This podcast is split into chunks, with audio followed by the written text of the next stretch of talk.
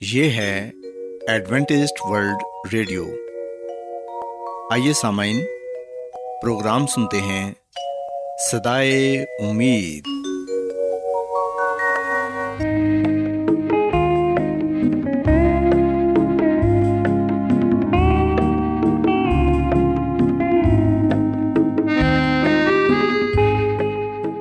سامعین، پروگرام صدائے امید کے ساتھ میں آپ کی میزبان فرا سلیم اور صادق عبداللہ خان آپ کی خدمت میں حاضر ہیں۔ ہماری طرف سے آپ تمام سامعین کی خدمت میں آداب۔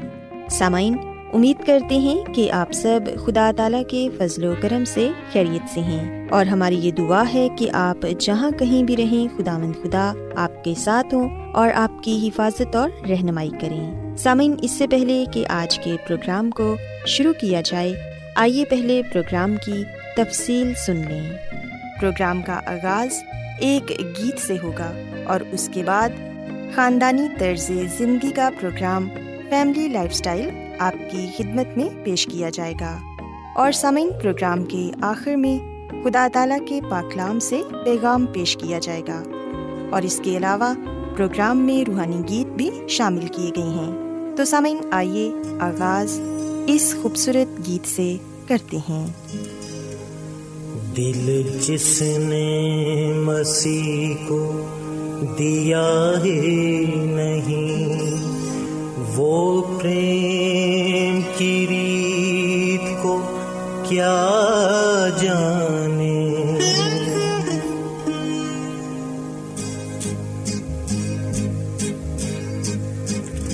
دل جس نے مسیح کو دیا ہے نہیں۔ وہ پریم کی ریت کو کیا جانے؟ دکھ درد نہیں، دکھیوں کا جسے وہ سچی پریت کو کیا جانے؟ دل جس نے مسیح کو دیا ہے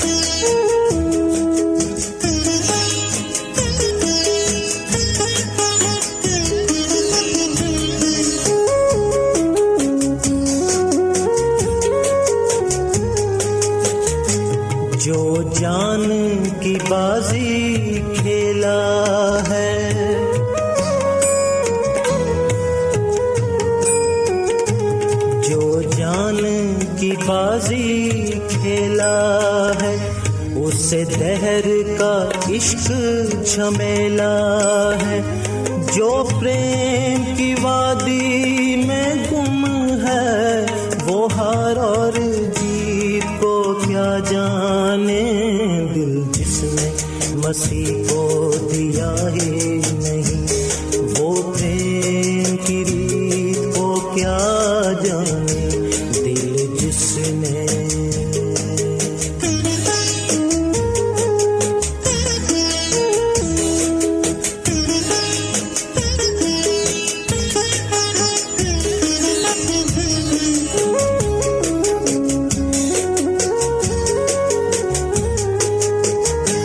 مسلوب ہوا جو سب کے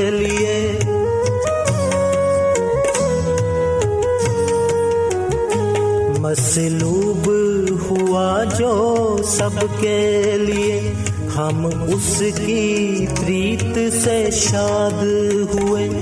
جو میت ہے اپنے مطلب کا، کوئی ایسے میت کو کیا جانے دل جس نے مسیح کو دیا ہے نہیں۔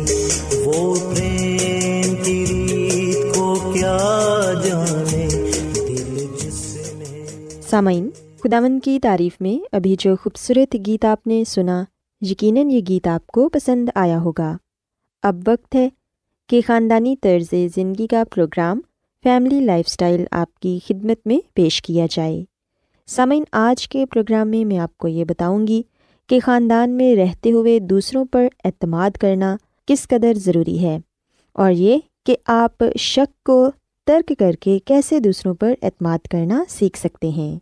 سامعین، ہم دیکھتے ہیں کہ شک کا دائرہ بہت وسیع ہے۔ اس کی زد میں ایک فرد ہی نہیں بلکہ پورا خاندان آ جاتا ہے۔ شک اور اعتماد دو متضاد چیزیں ہیں۔ جہاں بھی دل میں بال آ جائے، وہاں اعتماد کی تمام زنجیریں ٹوٹنے لگتی ہیں۔ یاد رکھیں کہ شک اور اعتماد دونوں ساتھ ساتھ چلتے ہیں۔ وہ انسان جس پر شک کیا جائے وہ اپنی کارکردگی سے آہستہ آہستہ اگر اعتماد کی فضا قائم بھی کر دے، تب بھی دل سے شک ختم نہیں ہوتا۔ سامعین، شک اور شکی آدمی دونوں ہمارے لیے نقصان کا باعث ہیں۔ شک ایک ایسا وائرس ہے جو انسان سے اگر ایک بار مضبوطی سے چمٹ جائے، تو پھر زندگی بھر ختم ہونے کا نام نہیں لیتا۔ اور سامعین، شک کی بیماری اکثر ورثے میں بھی ملتی ہے۔ یہ دل کی بیماری، کینسر کی بیماری کی طرح جسمانی ورثہ نہیں ہوتی، بلکہ ماحول کی پیداوار ہوتی ہے۔ یاد رکھیں کہ اگر والدین شکی مزاج ہوں گے، تو ان کا اثر ان کی اولاد پر بھی ضرور پڑے گا۔ اور یہ شک کی بیماری ساری دنیا میں پائی جاتی ہے۔ ہم دیکھتے ہیں کہ اسی فیصد لوگ شک میں مبتلا ہوتے ہیں۔ مالک نوکر پر شک کرتے ہیں، ساس بہو پر شک کرتی ہے، بہو نند پر شک کرتی ہے، اور شوہر بیوی کے شک کا شکار ہے۔ اور بیوی شوہر کے شک کا شکار ہوتی ہے۔ سامعین، ہم دیکھتے ہیں کہ شک کا ایک سبب خود اعتمادی کی کمی ہے۔ اگر شوہر اور بیوی میں سے کوئی ایک بھی شک کی مزاج ہو، تو گھر جہنم بن جاتا ہے۔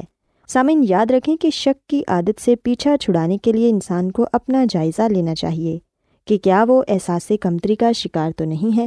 اور کیا یہ شک اس کو وراثت میں تو نہیں ملا؟ یا یہ صرف اس کے لاشعور کی پیداوار تو نہیں ہے؟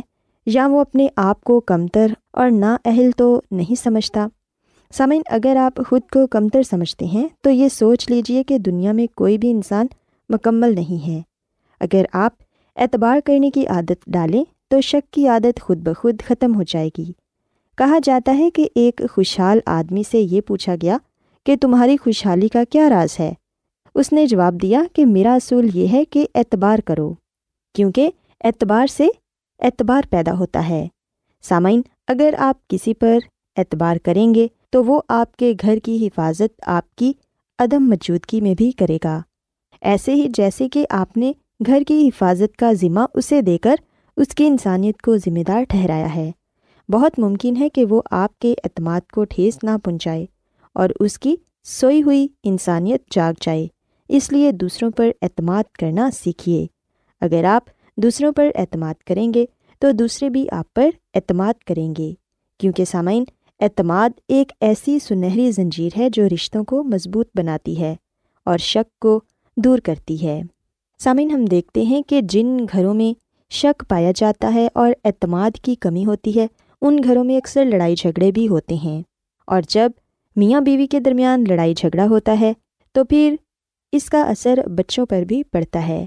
بچے اپنے والدین کی باتوں کو سن کر انہیں دل سے لگا لیتے ہیں اور ان کی شخصیت متاثر ہوتی ہے۔ سامعین، یاد رکھیں کہ جن گھروں میں لڑائی جھگڑے معمول کی بات ہے، ان گھروں میں پرورش پانے والے بچے اکثر بدتمیز، نافرمان اور منہ پھٹ ہو جاتے ہیں۔ ایسے بچے اپنے والدین کی عزت نہیں کرتے اور نہ ہی اپنے بڑوں کی عزت کرتے ہیں۔ سامعین اگر آپ یہ چاہتے ہیں کہ آپ کے بچے اچھی پرورش پائیں، تو پھر بچوں کے سامنے کبھی بھی لڑائی جھگڑا نہ کریں اور گھر میں اعتماد کی فضا کو قائم کریں، کیونکہ سامعین ایک خوشحال زندگی کا راز اسی میں ہی پایا جاتا ہے۔ سو میں امید کرتی ہوں کہ آج کا پروگرام آپ کو پسند آیا ہوگا اور آپ نے اس بات کو سیکھا ہوگا کہ اعتماد کے ذریعے ہم اپنے رشتوں کو مضبوط بنا سکتے ہیں اور شک کو دور کر سکتے ہیں۔ سو سامعین، میری یہ دعا ہے کہ خدا مند خدا آپ سب کے ساتھ ہوں اور آپ کو اور آپ کے خاندان کو اپنی ڈھیروں برکتوں سے نوازیں۔ آئیے اب خدا مند کی تعریف میں ایک اور خوبصورت گیت سنتے ہیں۔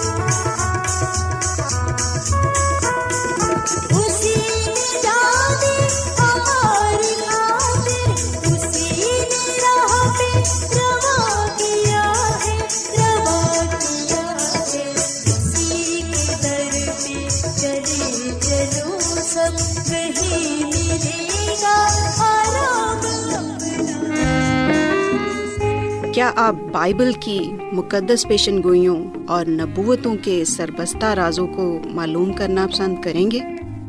کیا آپ دنیا کے ایسے رجحانات کے باعث پریشان ہیں جو گہری طریقے کا اشارہ دیتے ہیں؟ ایڈوینٹسڈ ورلڈ ریڈیو سنتے رہیے جو آپ سب کے لیے صدائے امید ہے۔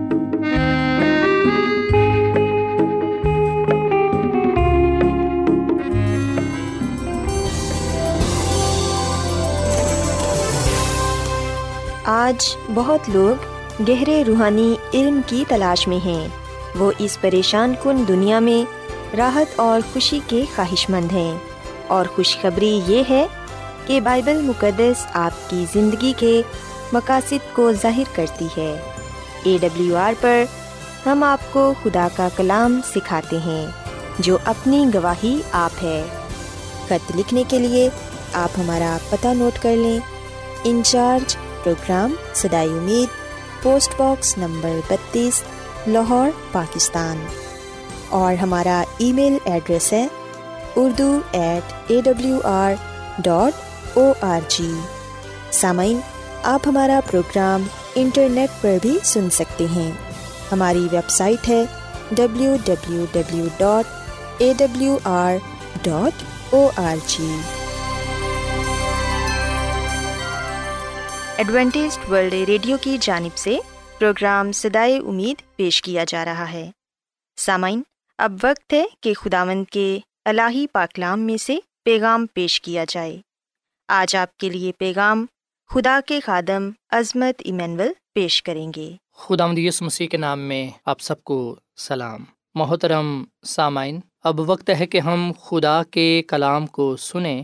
سامعین، اس پورے ہفتے میں جس بات کو ہم سیکھیں گے اور جانیں گے وہ ہے قیادت کا بحران۔ آئیے ہم سب سے پہلے حفظ کرنے کی آیت کو پڑھتے ہیں۔ یہ سایہ نبی کی کتاب کے چھٹے باپ کی پہلی آیت میں لکھا ہوا ہے، جس سال میں عزیا بادشاہ نے وفات پائی، میں نے خدامد کو ایک بڑی بلندی پر اونچے تخت پر بیٹھے دیکھا اور اس کے لباس کے دامن سے ہیکل معمور ہو گئی۔ پاکلام کے پڑھے سنے جانے پر خدا کی برکت ہو۔ آمین۔ سامعین، بتایا جاتا ہے کہ شاگردوں میں سے ایک نے اچھی حکومت کے اجزاء کے بارے میں پوچھا۔ تو جواب ملا کہ خوراک، ہتھیار اور لوگوں کا اعتبار۔ یہ وہ تین چیزیں ہیں جو ایک حکومت کو کامیاب بناتی ہیں۔ اور پھر شاگرد کی طرف سے یہ پوچھا گیا کہ اگر ان تینوں میں سے ایک چیز کو ترک کرنا پڑے تو کس کو ترک کیا جائے گا؟ یعنی کہ کس کو چھوڑا جائے گا؟ تو بتایا گیا ہتھیار۔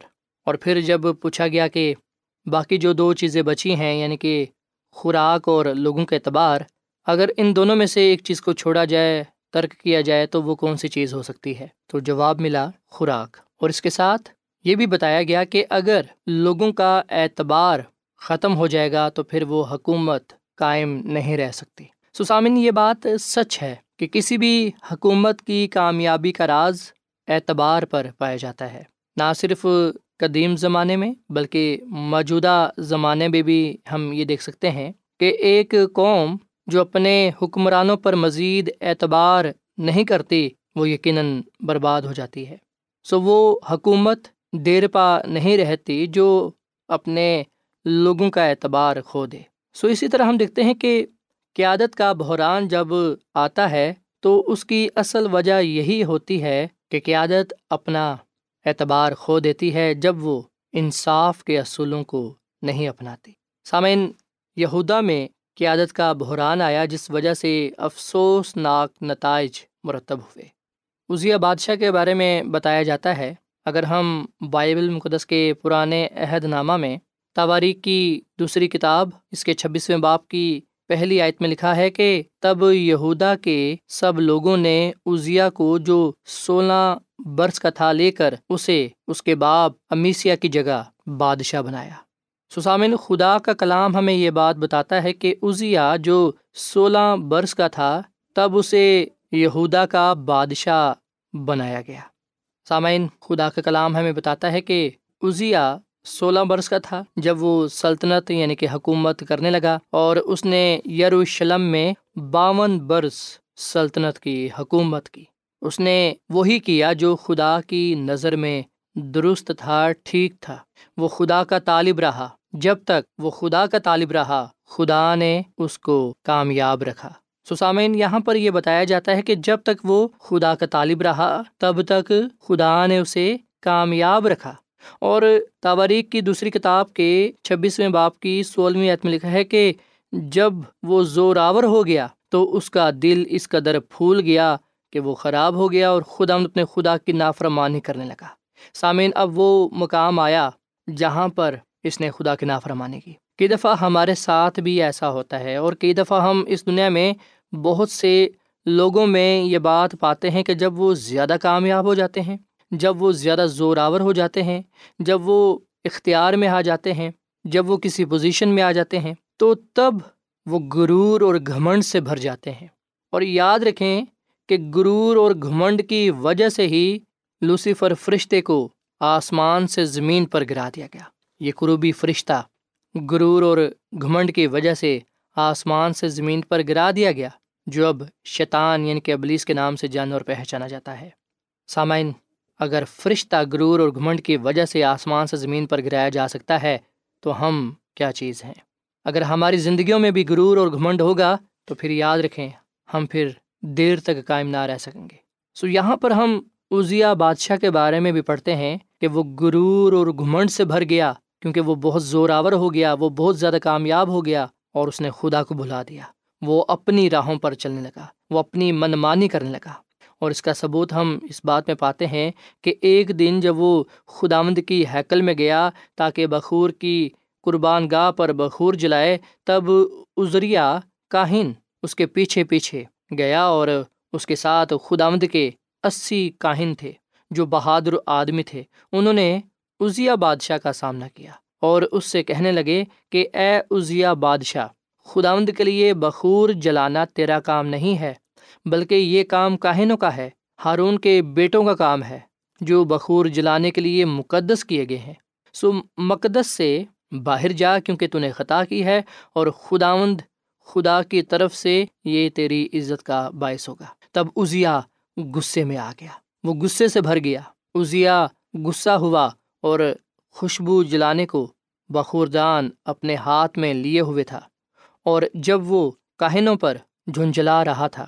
تو کاہنوں کے سامنے ہی خداوند کے گھر کے اندر بخور کی قربان گاہ کے پاس اسی کی پیشانی پر کوڑ پھوٹ نکلا اور سردار کاہن ازریا اور سب کاہنوں نے اس پر نظر کی اور دیکھا کہ اس کی پیشانی پر کوڑ نکلا ہے، سو انہوں نے اسے جلد وہاں سے نکالا، بلکہ اس نے خود بھی باہر جانے میں جلدی کی کیونکہ خداوند کی مار اس پر پڑی تھی۔ اور سامعین خدا کے کلام میں مزید یہ لکھا ہے، اور یاد رکھے گا کہ یہ واقعہ ہمیں تواریخ کی دوسری کتاب کے چھبیسویں باپ میں پڑھنے کو ملتا ہے۔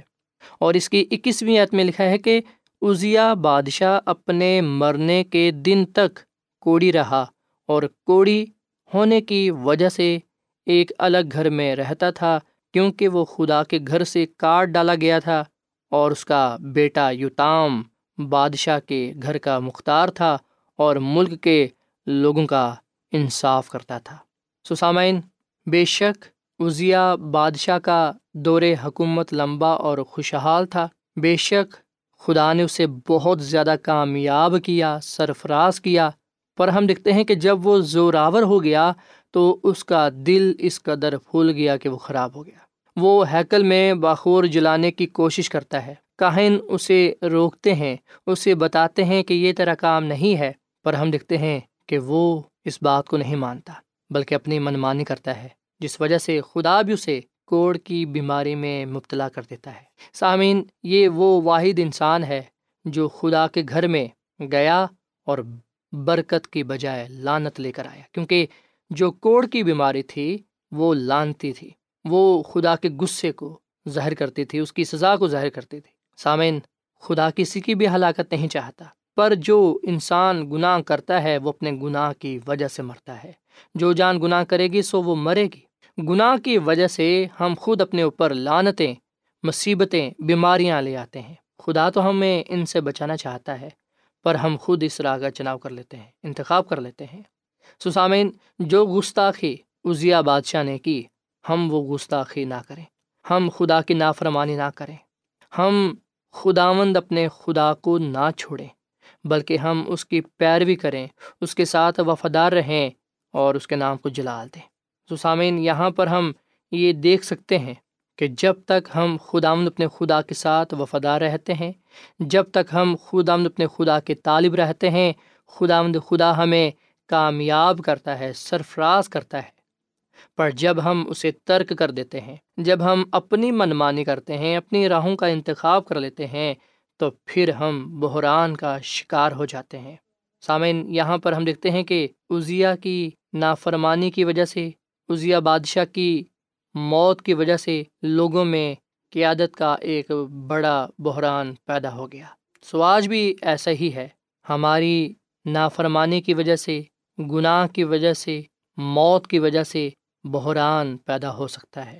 اگر ہم ان بحرانوں سے بچنا چاہتے ہیں تو ضرور ہے کہ ہم خدا کی پیروی کریں، خدا کے ساتھ وفادار ہوں اور ہم صرف وہی کام کریں جو ہمیں دیا گیا ہے۔ اس کے ساتھ ساتھ ہم دوسروں کو تیار کریں تاکہ وہ خدا کی خدمت کے لیے اپنے آپ کو وقف کر دیں۔ سسامین آئیے ہم عزیا بادشاہ کی زندگی سے یہ سبق سیکھیں۔ جب تک ہم خدا کے طالب ہیں، ہمیں کامیابی ہی ملے گی، سرفرازی ہی ملے گی، ہم خوشحال رہیں گے۔ پر اگر ہم نافرمانی کریں گے، گناہ کریں گے، خدا کو ترک کریں گے، خدا کی راہوں کو چھوڑ کر اپنی منمانی کریں گے، تو پھر رسوائی، بربادی، سزا ہمارے مقدر میں ہے۔ آئے ہم خدا سے وعدہ کریں کہ ہم جان دینے تک اس کے ساتھ وفادار رہیں گے، اسی کی پیروی کریں گے، اس کے ساتھ وفادار رہیں گے، تاکہ ہم اس سے اپنے لیے، اپنے خاندان کے لیے، اپنی کلیسیا کے لیے، ملک کے لیے برکت پا سکیں، سلامتی پا سکیں، خوشحالی پا سکیں اور اس کے نام کو عزت اور جلال دے سکیں۔ خدا ہمیں اس کلام کے وسیلے سے بڑی برکت دے۔ آئیں سامن ہم دعا کریں۔ اے زمین اور آسمان کے خدا، ہم تیرا شکر ادا کرتے ہیں۔ تیری تعریف کرتے ہیں، تو جو بھلا خدا ہے، تیری شفقت ابدی ہے، تیرا پیار نرالا ہے۔ اے خدا، اس کلام کے لیے ہم تیرا شکر ادا کرتے ہیں۔ جو ہمارے قدموں کے لیے چراغ اور راہ کے لیے روشنی ہے۔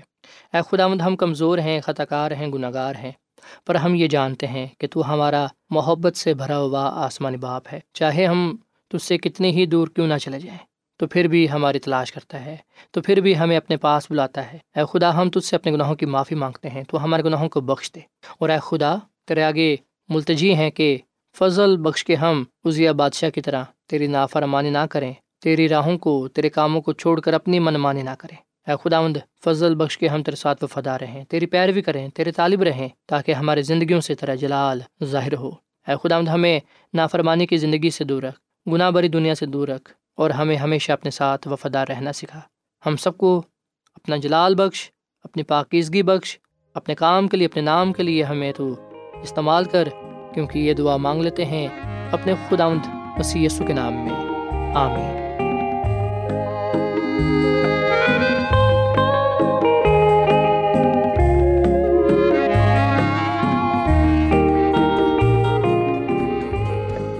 روزانہ ایڈوینٹسٹ ورلڈ ریڈیو چوبیس گھنٹے کا پروگرام جنوبی ایشیا کے لیے اردو، انگریزی، پنجابی، پشتو، سندھی اور بہت سی زبانوں میں پیش کرتا ہے۔